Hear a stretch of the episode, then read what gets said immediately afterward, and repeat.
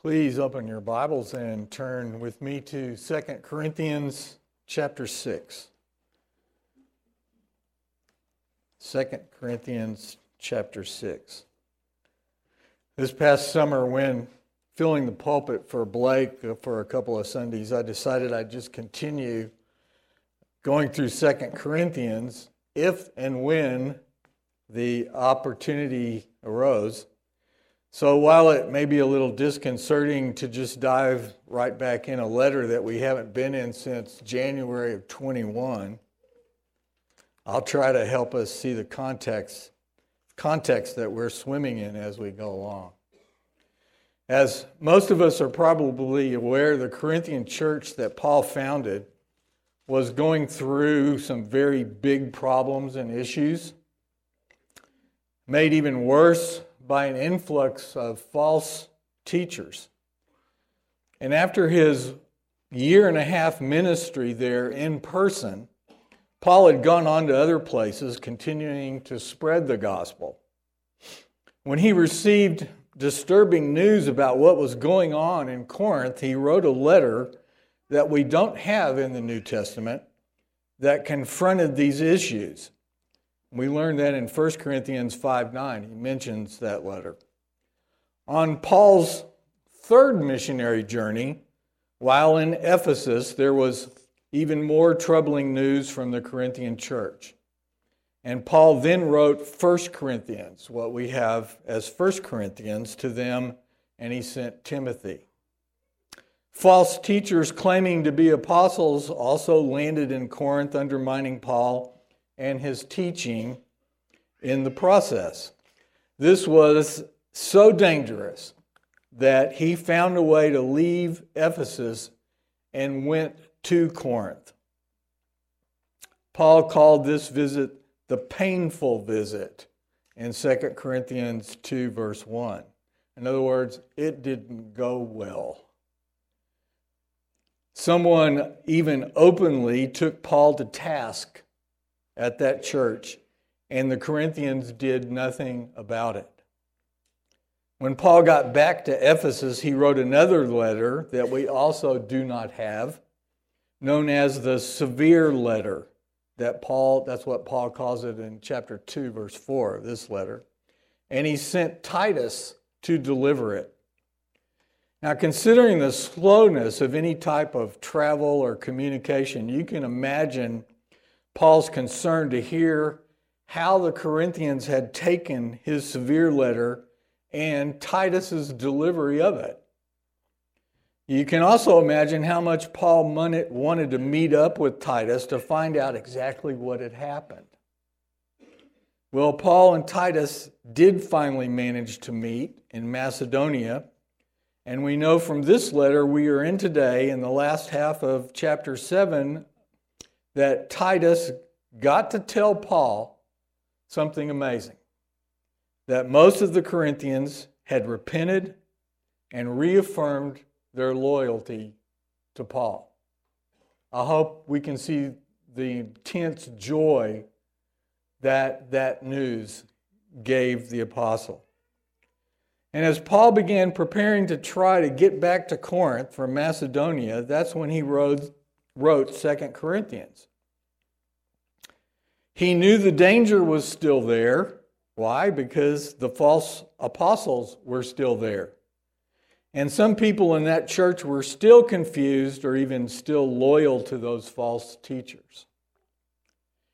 That's why this letter is so revealing in nature. Paul vigorously defended his call as a true apostle of Christ against these false apostles and what they were teaching. And in so doing, he managed to make this letter the most personal of all his New Testament letters. What surprises many people is the way Paul reveals what's going on in his own heart as he addresses these issues. We already know that Paul's head is beyond just being brilliant and smart. Most people know that. But now we see just how deeply his heart reflects the love and care of the Lord who saved him. And this includes the willingness to confront those who are divisive and compromising God's truth.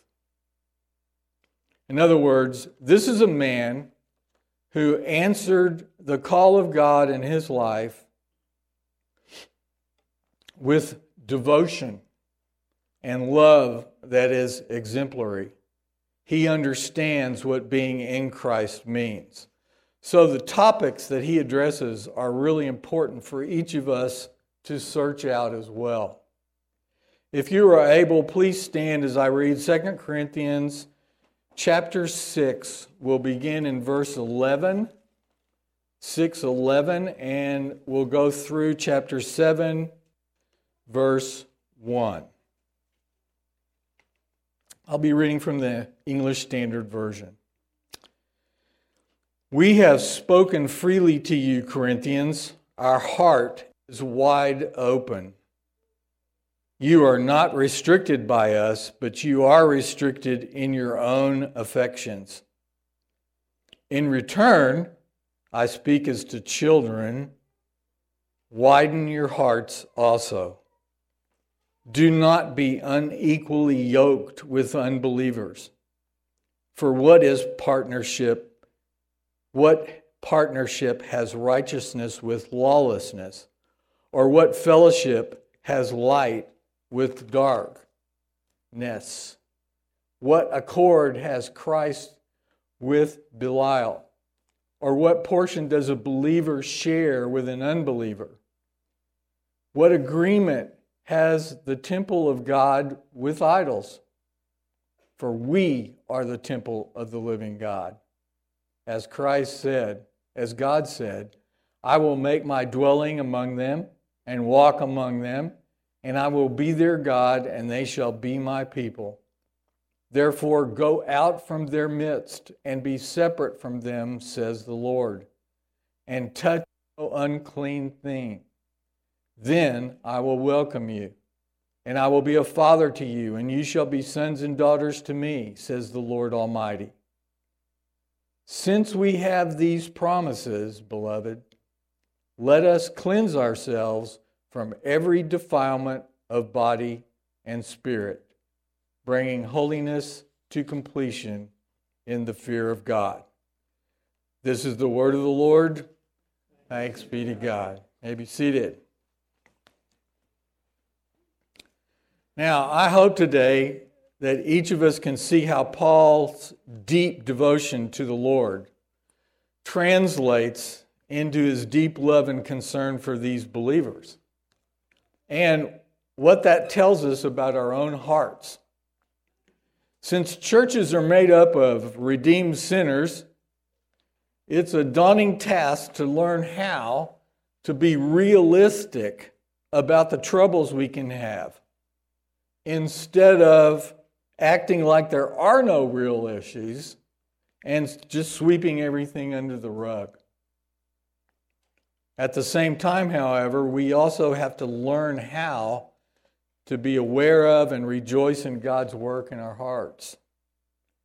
Paul's directives and encouragements about who we are and the mindset that we should have as we live amongst one another in the church, give us purpose and peace and hope as we worship and love and serve Him together.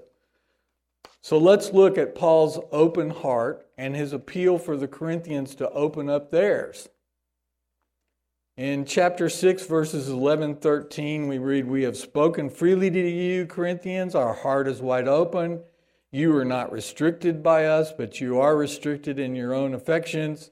In return, I speak as to children, widen your hearts also. Now, that sounds a little weird uh, to us, that grammar. So, I'm picking out Joe's favorite Bible to make it a little clearer.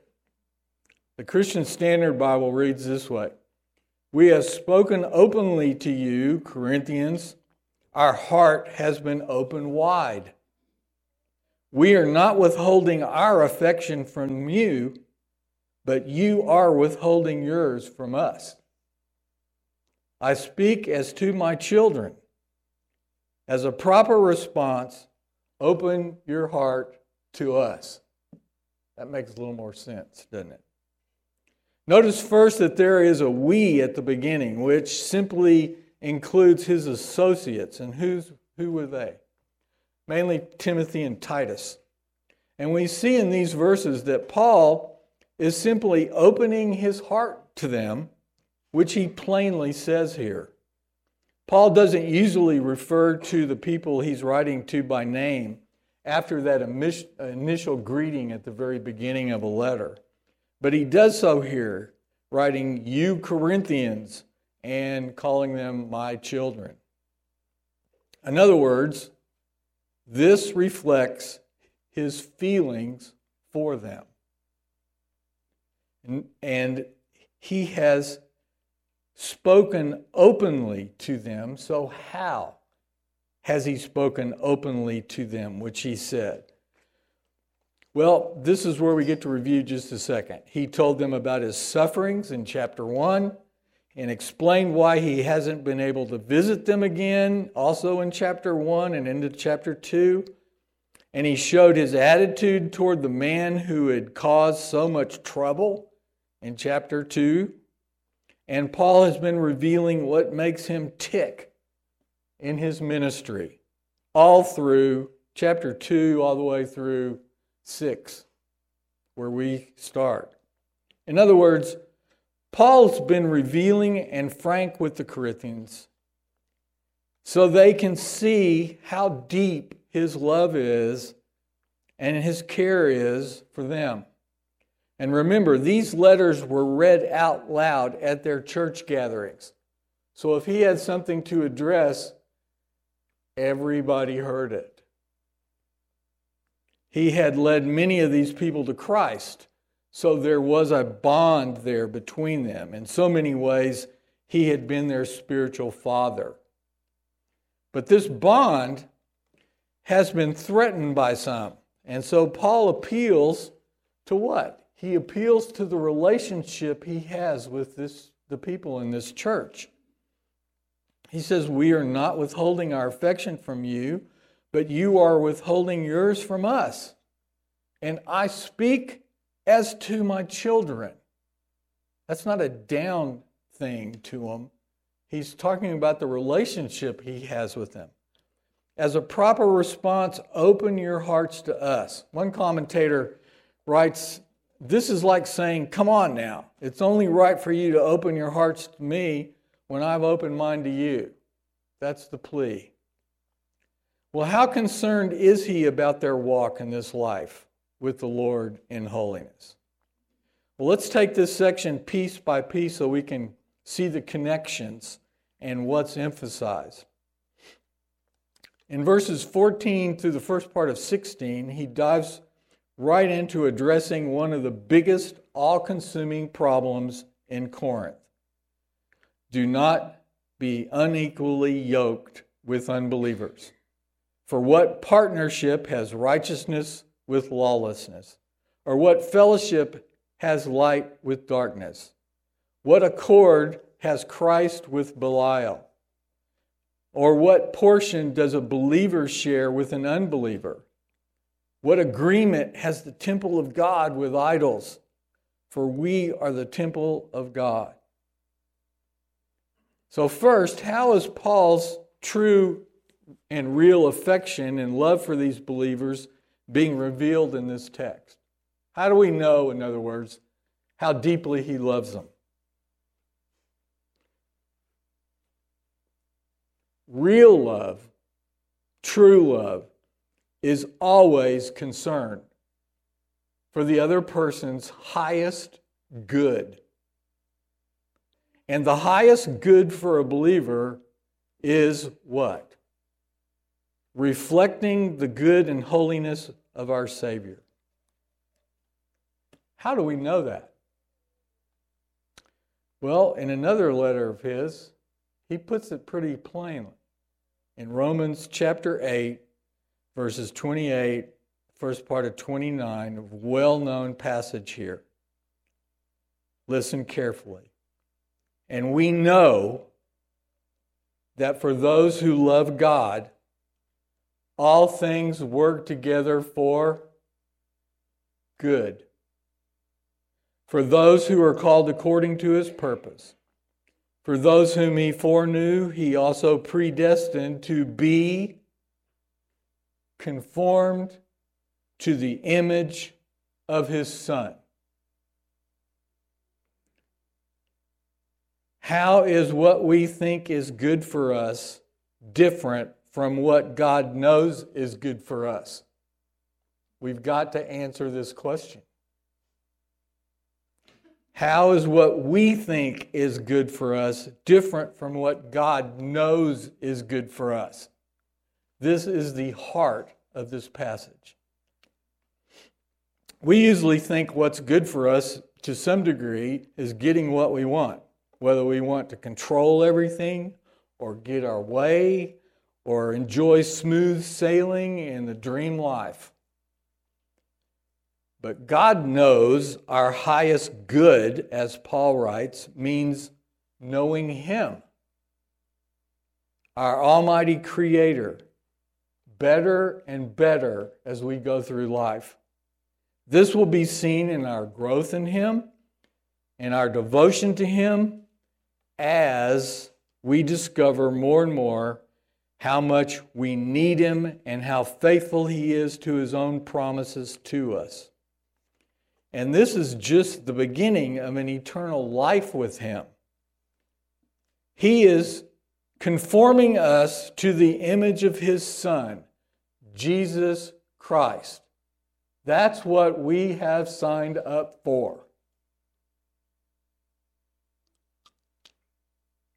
Paul's real love for the Corinthians comes from the real love from God in saving him. That's why he can address really tough issues and encourage them in our lives, in their lives of faith. And by the way, a genuine believer belongs to a new king and kingdom. And the indwelling Holy Spirit ensures that there will be new desires and affections. We think it would be good to experience all this at once even while we first learn it. We're all impatient. But God knows that the process of growth in Him usually, almost always happens over the rest of our lives, and usually gradually. Now, our Corinthian text here is just the beginning of Paul's appeal to them which is why we're going through chapter 7, verse 1. He adds Old Testament passages here and some really encouraging personal admonitions. And we must be very careful to correctly define and understand the terms that Paul uses here so that we can apply them to our thinking and living in the ways that God desires. And it's really easy to try to make what Paul says fit into the way we already think. Some of us are really good at this. Instead of first understanding the context of the problem in Corinth that most believers had to deal with, and then see how that applies to the, our crazy world today. What is the biggest all consuming problem in Corinth being unequally yoked with unbelievers.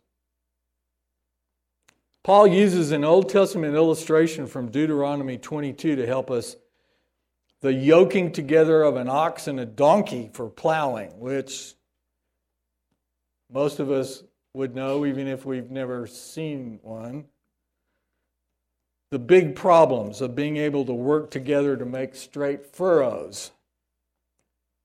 And not to mention the possible injuries to either or both of the animals. Usually, one of the first things we think of when we hear this is a believer marrying an unbeliever. And yes, this, this admonition does forbid this kind of union for a believer. Paul already made this clear in 1 Corinthians 7:39. But Paul's illustration cannot be used to say this should be applied to informal contacts. This admonition to be not yoked with them. His illustration involves significant cooperation, does it not? Not normal, inf- not informal contacts. And in 1 Corinthians 5, in two places, Paul is clearly not saying that retreating from the world is required, which is what some in Corinth thought holiness must include. So, we've got a problem. There's got to be some middle way between completely withdrawing from the worldly environment and being all in it, so much so that we would be unequally yoked. And part of this consideration involves the understanding that other types of close associations might involve the danger of compromise for a Christian because a relationship which inevitably leads to compromise that is what Paul is getting at here. So it should be obvious that every Christian has to give this a lot of prayerful thought. This is not easy to figure out. It's one reason we should be a vital part of a church so that we can help each other work these things out. We have got to be in the world to influence people for Christ, but we should be aware of the danger of compromise. Again, what kind of relationships in Corinth were causing so many to compromise their faith? Well, let's go through the five questions Paul asked in verse 14 through 16, the first part of 16, to get our heads going in the right direction. That's the goal. Get our heads going in the right direction here. For what partnership has righteousness with lawlessness? These are rhetorical. Everybody knows the answer. None. Or what fellowship has light with darkness? None. What accord has Christ with Belial? None.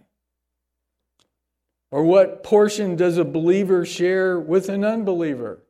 Ooh, that's harder to say none. What agreement has the temple of God with idols? And then he says, For we are the temple of the living God. The Lord challenges his people, that's us, to think through important spiritual issues in light of his word. The context of this text, this passage, addresses a separation of the Christian faith from pagan religions, of which there were many in Corinth, one in particular that we can't even describe in the context of a church with different age people. One way to say this is that this passage conveys the message not to form covenant relationships with unbelievers that violate the covenant obligations a Christian has with God. Now, that's easier to say than it is to figure out how to do it.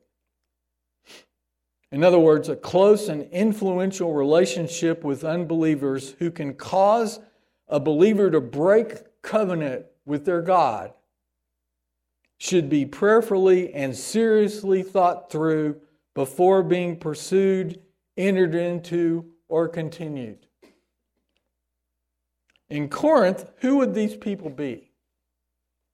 The people who invited the Corinthian believers to meals in their pagan temples were idol worshippers. And Paul has already instructed the Corinthian believers about how to handle their questions concerning whether or not to eat food offered to idols back in 1 Corinthians 8. And it goes both ways. Making distinctions for fellow believers whose consciences were what he calls weak. So now in 2 Corinthians, he is addressing the broader issue of that problem of not just eating, but being pulled back into idol worship as part of the culture's normal practice. In other words, this was this city's normal way to live. In other words, everybody did it. This pullback didn't just mean being in a pagan worship service. There was a way of living in Corinth accepted by almost all of its inhabitants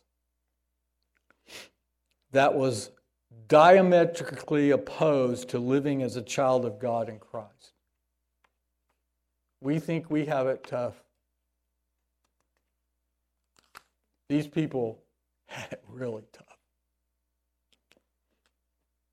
In other words, Paul is helping the Corinthians see and understand that they must be quick to discern the deception that they encounter, either in word or in deed.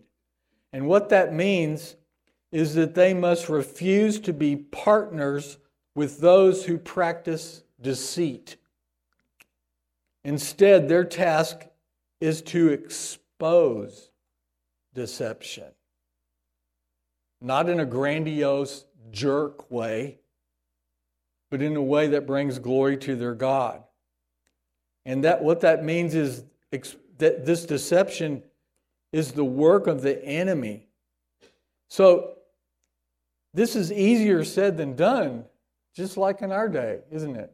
And I know every one of us is sitting here going, I wish he'd just write down and tell me what I should actually do about this.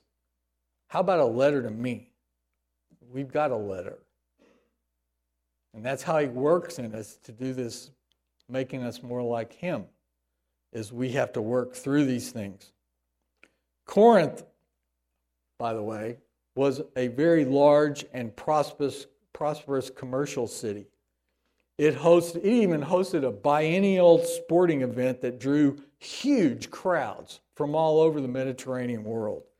It was a Roman colony and the capital of Achaia, and its brass and pottery were famous all over the Roman world. Anybody was anybody had something brass and some pottery from there.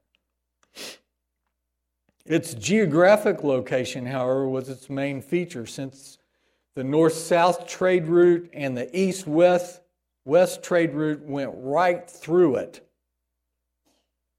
But its dark side even brought it more notoriety.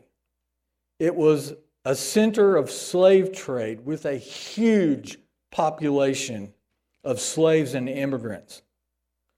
And much of the population was mobile and transient. Its immorality was so rampant that the term to Corinthianize meant to commit sexual adultery. Sexual immorality, excuse me, there is a difference. Add to that the incredible wealth of so many involved in this lucrative commercial place, and well, there was absolute need for the growing number of believers to live devoted lives to Christ. In other words, a Christian's life would stand out to anybody they knew. Is it any wonder that in the middle of all that, new believers from so many different backgrounds would face so many important issues? And yet, it's just because so many of these believers' lives changed that others were coming to Christ as they heard the gospel and saw what God did in these people's lives. Knowing this, and Paul writes in verses 4, 14 through 16 here, a powerful description of who we are in Christ. Who are we in Christ? Let's turn these, these questions around a little bit. This is eye opening. Being delivered from lawlessness, we now are clothed in the righteousness of Christ. There is no partnership between the two. Darkness and its deeds are uncovered and ex- or exposed with the light of Christ shining through us. There is no fellowship between the two. It's utterly impossible to expect harmony between Christ and Belial, the comprehensive term Paul uses to include all the names of Satan, the devil, highest demon, Antichrist. There is no accord or harmony between Christ and personified evil. Believers must continue to choose faith instead of unbelief. What in common or what portion can a believer have or share with an unbeliever?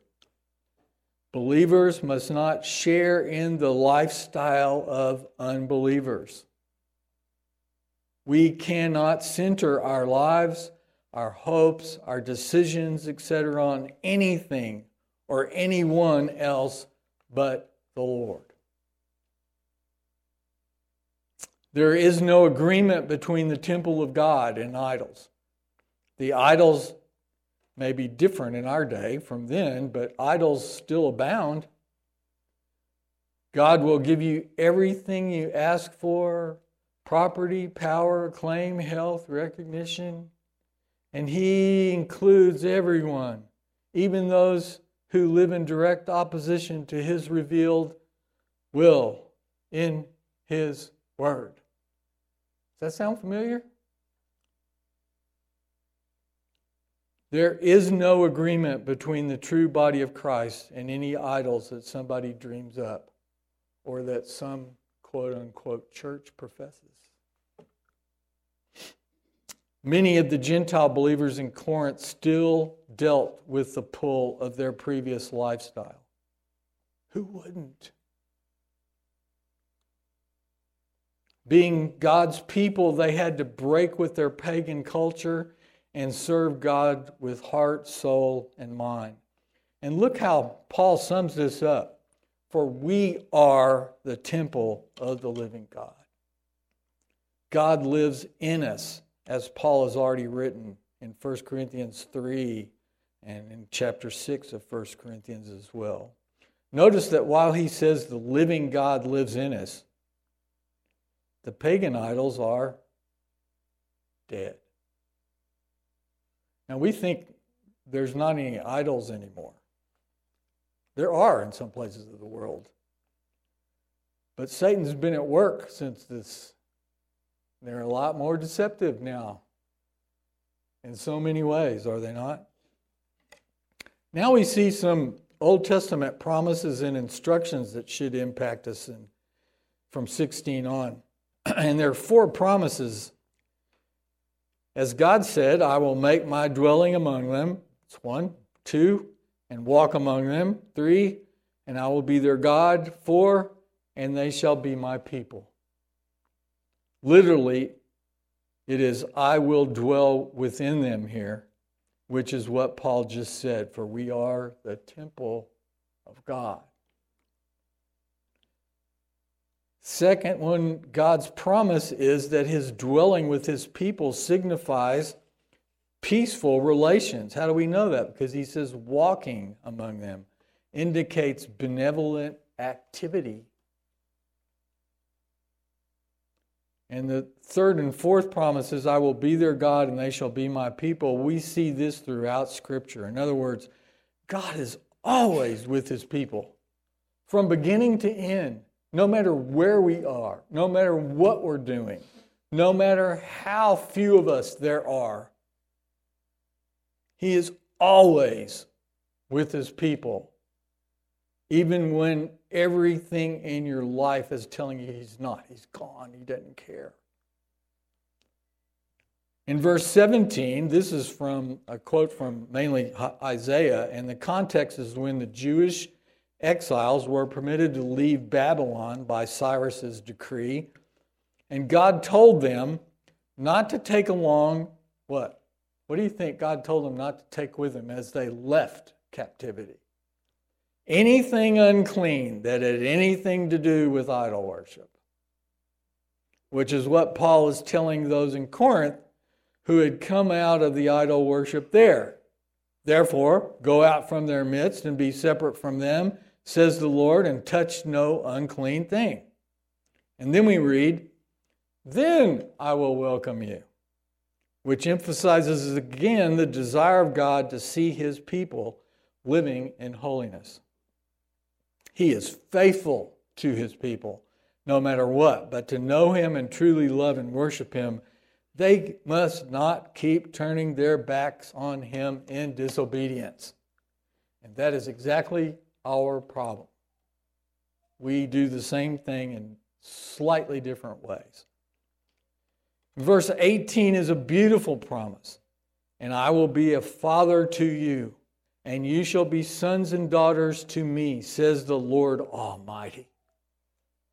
Calvin writes, What an affront it is to God for us to call him our Father and then to defile ourselves with the abominations of idolatry. Notice the title of God here, Lord Almighty, because it reveals the omnipotence of God, which means no one in either heaven or earth can be compared to the Lord. And what's Paul's conclusion in verse 1 of chapter 7. Since, since we have these promises, beloved, let us cleanse ourselves from every defilement of body and spirit, bringing holiness to completion in the fear of God. This is our call because this is what God is working in and through us. He's working for our good, and this is it. But we go, I want to sign up for that class. I'm free Tuesday and next month. I'll be there. That's not the way it works. And we know that. And we need to try to understand that. And we need to work to see how we can do this in the age in which we live with the responsibilities that we have. Because you know what? This is the primary responsibility that we have. we cannot do this in our own strength, but we are responsible to be engaged in doing it because the indwelling spirit allows us, points things out to us, makes the word alive for us. There are many graces, the means of grace that God gives us. And notice that this is not just an external cleaning, but it's an inward spiritual thought and attitude cleaning as well. The best example of that is here we are, we worship, we use God words, Bible words, and we leave and go do something else, and immediately, whoever we're with, if we're talking different, if we have bitter attitudes, immediately we got a problem. And it's called you need to repent of this and see who you really are and whether you know who you belong to. That's the issue here. And I don't think I need to list the eerily evil ways our culture is becoming a mirror image of Corinth, just with more deception. Like those believers, we too breathe the same air of godless thinking and living. And that's the best way to say it. The air we breathe has all these ideas that we hate that we can actually talk about. And they affect us more than any of us realize.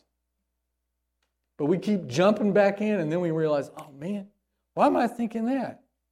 I've bought this before. Or it's okay to be bitter, or it's okay to do the thing in your face if you're an athlete. It's okay to cuss every time you get a chance. It's okay. It's okay because everybody's doing it, right? Not everybody is doing it. And like it or not, it's quite easy for the air we breathe to make more of an impression on our thoughts and behavior than we are ready to admit. We live in a time which demands that the people of God reflect the light of the gospel in Christ in every area of our lives. and in every word we speak, and in our thoughts, our dreams, our goals, our attitudes, our relationships, our language, our body behavior. You know, how can people tell what you're really thinking? Body language. The Lord is working mightily in the midst of this rebellion against Him. His grace saved us and will equip us to live before others in ways that point to everyone's need of the only Savior. We must come to grips with who we really belong to. That's the bottom line. And that means devotion every day to realizing our purpose for being here. And it is not just following a bunch of rules and regulations and speaking okay at home and then going out and doing something completely different. That's not it. That's deception. Our God uses every detail of this life to display His grace and goodness as we recognize more and more His sanctifying work in our lives and His provision and faithfulness in all the everyday stuff we all face. Adults, this is tough. If it's tough for us who grew up a little before other people in this room, how tough is it for those that are growing up in it now? So if they don't see a difference in us, it's disaster. And even if they do see a difference in us, it gives you a way to minister to what they're going through. And we've got to understand that stuff that we went through in college, kids are now going through in below middle school age. And we didn't handle it very well in college. We need to pray we need to go before our God and cry out for His work in our own hearts and for the kids in here and for the people that are in between all these categories that we're giving. Because God hears our cries. And I personally had the view that in the day in which we live right now, a Christian life shines so much brighter because it is so much darker. And you don't have to be a, a, a celebrity or a power person. You can be who God made you to be and make a difference in people's lives that nobody else may ever even hear about. That is so wonderful. That's what it's all about. Because God is faithful to his people. And he's raising up people right now, many sitting right before me, who he will use in ways that will just blow our minds. And we need to realize that and help them grow knowing him. What's the question that Jesus asked? When the guy said, well, well, tell me how to get in. Well, all right. And he said, Sorry, I don't know you. Do we know the Lord God Almighty?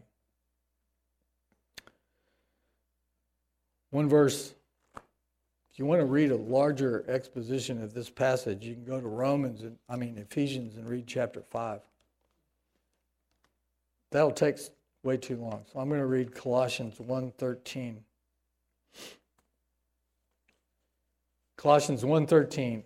He has delivered us from the domain of darkness and transferred us to the kingdom of his beloved son in whom we have redemption the forgiveness of sins that says it all please bow for prayer.